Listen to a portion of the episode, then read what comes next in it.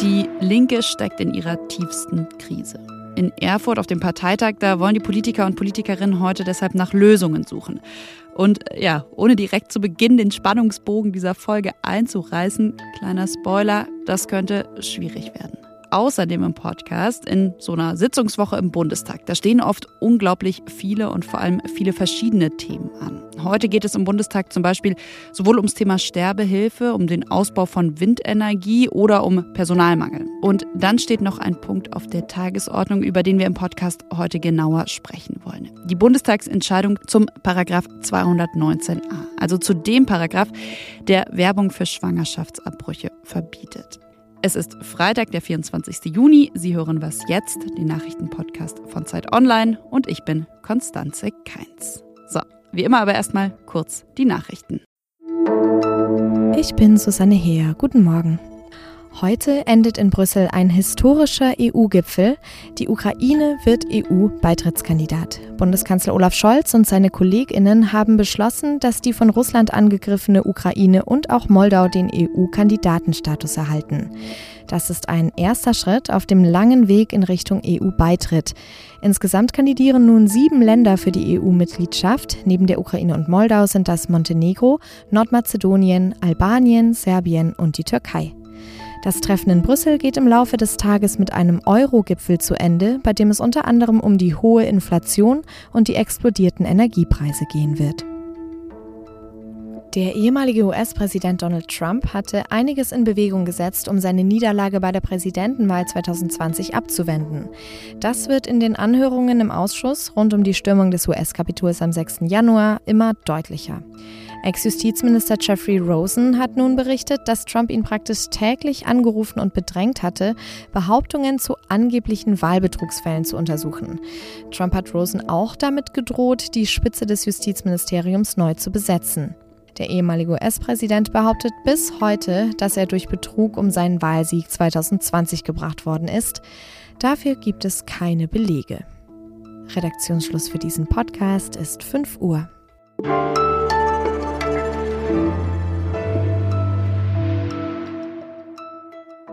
Wir sind in einer schwierigen, wir sind in einer durchaus auch existenzbetonenden Situation. Die Parteivorsitzende der Linken, Janine Wissler, die bringt die Lage der Partei da im Mai, glaube ich, ganz gut auf den Punkt. Die Linke, die steckt in einer schweren Krise, in der schwersten Krise ihrer bisherigen Geschichte. Gesagt hat sie das kurz nach der Wahlniederlage in Nordrhein-Westfalen. Da hatte die Partei nur noch knapp zwei Prozent bekommen. Und ja, auch zuvor im Saarland und in Schleswig-Holstein, da sah es nicht viel besser aus. Außerdem ist die Partei inhaltlich zerstritten. Dann gibt es noch Sexismusvorwürfe in den eigenen Reihen. Es gibt also, das kann man auf jeden Fall so sagen, viel zu besprechen auf dem Parteitag, der heute in Erfurt startet und bis Sonntag geht. Ja, und das bedeutet auch, es gibt viel zu besprechen mit Robert Pausch, Politikredakteur bei der Zeit. Hallo Robert. Hallo Konstanze auf ihrem Parteitag, da will die Linke ja in den nächsten Tagen den Neuanfang suchen. Ich würde sagen, es gibt zwei Aspekte, die wir uns genauer anschauen sollten. Inhalte und Personen. Lass uns mal mit den Inhalten starten. Wo siehst du da die größten Streitpunkte und wie will die Partei diese auch angehen? Tja, da weiß man gar nicht, wo man anfangen soll, aber ich glaube, das wichtigste Thema ist in der Tat die Außenpolitik. Da sehe ich allerdings nicht, dass es gerade großartige Bewegung gibt. Also es gibt ja einen institutionalisierten Konflikt in der Linken darüber, ob man seine außenpolitischen Grundsätze revidieren soll oder nicht. Der geht seit über 20 Jahren im Prinzip und ist jetzt sehr drängend und sehr aktuell. Die Linke lehnt weiterhin die NATO ab in der derzeitigen Form, äh, hat in ihrem Programm auch noch stehen, äh, eine Sicherheitsarchitektur gemeinsam mit Russland anstreben zu wollen und solche Dinge hat sowieso in den letzten Monaten ja immer wieder den russischen Angriffskrieg relativiert. Also da gäbe es eigentlich viel zu besprechen. Ich sehe allerdings nicht, dass es da eine tatsächliche programmatische Verschiebung gibt auf diesem Parteitag. Außen- und Sicherheitspolitik ist ja sozusagen das eine. Wie steht es denn um, ich nenne es jetzt mal die Gesellschaftspolitik, also das Klima, aber eben auch ja so Dinge wie übers Gendern. Das war ja auch ein Thema, das die Linke in den letzten Jahren gespalten hat. Also das Grundproblem der Linken ist, dass sie zu jeder wichtigen gesellschaftlichen Frage mindestens zwei Meinungen vertreten. Also ähm, die Corona-Schutzmaßnahmen sind ein Ausdruck von Solidarität oder von staatlicher Willkür. Klimaschutz ist sehr wichtig, der Verbrennungsmotor ist aber auch sehr wichtig und so weiter und so weiter. Und das geht tiefer als die jeweiligen inhaltlichen Themen. Es ist einfach eine tiefe, fundamentale Uneinigkeit in dieser Partei, wer man sein will, was für eine Partei man sein will und für wen man Politik machen will. Und da braucht es, glaube ich, mehr als einen Parteitag, um das zu klären. Okay, also nicht durch einen Parteitag, aber glaubst du trotzdem, dass die Partei diese tiefen Probleme irgendwie ja, anders lösen kann? Ich sehe ehrlich gesagt nicht, wie sich das lösen lässt, es sei denn, ein Flügel sagt, das war's, wir gehen raus. Das ist nicht ganz ausgeschlossen, dass das in den nächsten Wochen, Monaten, Jahren dazu kommt, aber auch darüber spekuliert man schon länger. Mhm. In Erfurt da stehen ja auch personelle Entscheidungen an. Also es soll eben ein neuer Parteivorsitz gewählt werden. Susanne Henning-Welzow, die ist ja im April zurückgetreten.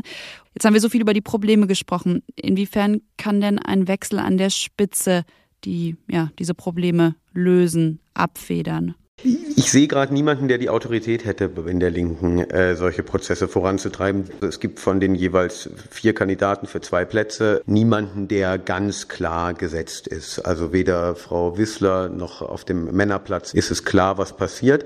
Das heißt, womit alle rechnen, ist im Prinzip ein relativ knappes Ergebnis. Und dann eine so zerstrittene Partei mit einem so knappen Ergebnis wieder zusammenzuführen, mir fehlt die Fantasie, wie das gelingen soll. Meine letzte Frage hat sich ehrlich gesagt fast erübrigt. Ich wollte dich nämlich fragen, kann ein Neuanfang gelingen? Klingt ja, ja nicht ich, so. Ich fürchte, ich habe die Antwort schon gegeben. Ich, ich sehe es gerade nicht. Also es sind immerhin noch äh, dreieinhalb Jahre bis zur nächsten Bundestagswahl. Ich glaube, das ist das Einzige, was der Linken gerade wirklich Hoffnung macht. Alles klar, wir beobachten den Parteitag auf jeden Fall genau. Vielen, vielen Dank dir, Robert Pausch. Danke dir.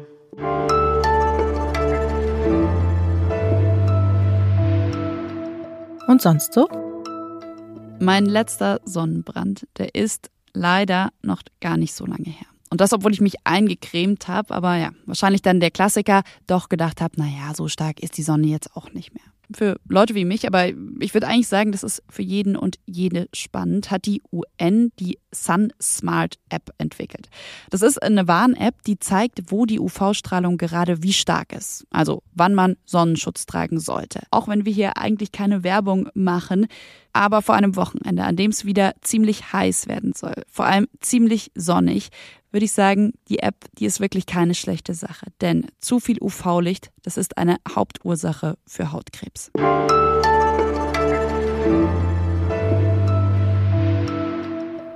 Fast 100.000 Schwangerschaftsabbrüche wurden 2020 in Deutschland durchgeführt. Damit ist der Schwangerschaftsabbruch einer der häufigsten gynäkologischen Eingriffe in Deutschland.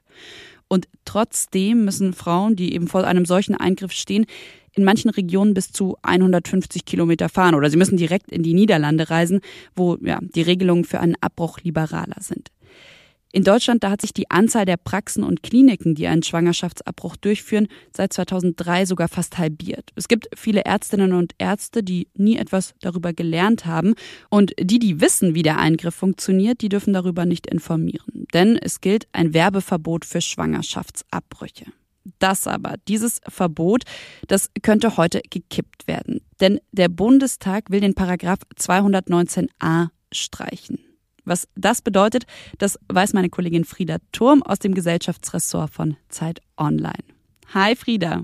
Hallo. Lass uns doch erstmal grundsätzlich festhalten, wie Schwangerschaftsabbrüche in Deutschland eigentlich geregelt sind. Ja, also Schwangerschaftsabbrüche sind in Deutschland verboten.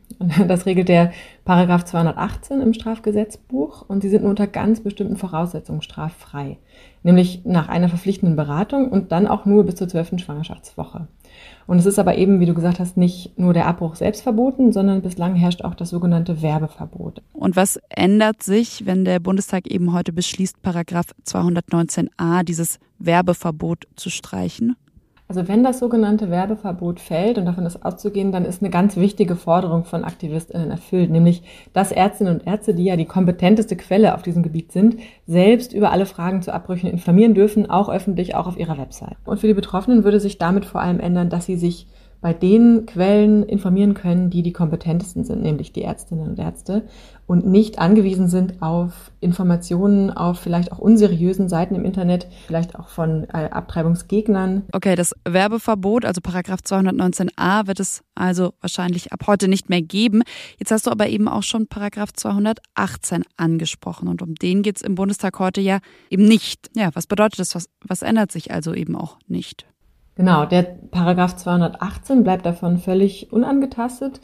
Schwangerschaftsabbrüche bleiben grundsätzlich verboten und eben nur in Ausnahmen straffrei. Das ist für konservative Parteien und Gruppen extrem wichtig. Und dass es äh, aber auch anders gehen kann, darauf weist auch meine Kollegin Nina Monike hin in ihrem Kommentar. Die sagt, in Neuseeland äh, zum Beispiel, da gehören Abbrüche seit 2020 zur allgemeinen Gesundheitsversorgung. Und in Kanada sind sie seit über 30 Jahren schon entkriminalisiert. Und zwar, und das ist ganz wichtig, ohne dass sich an der Zahl der Abbrüche irgendwas geändert hatte. Mhm. Glaubst du dann an diesem Paragraph 218 wird sich auch irgendwann etwas ändern? Nicht irgendwann, sondern irgendwann bald vielleicht? Also bald sicherlich nicht. Und das wird natürlich ein noch größerer Konflikt als der um den Paragraph 219a. Aber ähm, die Ampelkoalition hat zumindest angekündigt, eine Kommission einzusetzen, die prüfen soll, ob Schwangerschaftsabbrüche auch außerhalb des Strafrechts geregelt werden können. Und den Kommentar von Nina Monike, den finden Sie auf Zeit Online. Frieda Thurm hat ihn ja auch gerade schon angesprochen. Dir vielen, vielen Dank, Frieda. Sehr gerne. Das war's von Was jetzt am Freitag, den 24. Juni. Ich wünsche Ihnen ein schönes Wochenende. Schreiben Sie uns gerne und zwar an wasjetzt.zeit.de und ja, hören Sie uns auch gerne, denn auch Samstag und Sonntag, da gibt's ja eine Ausgabe.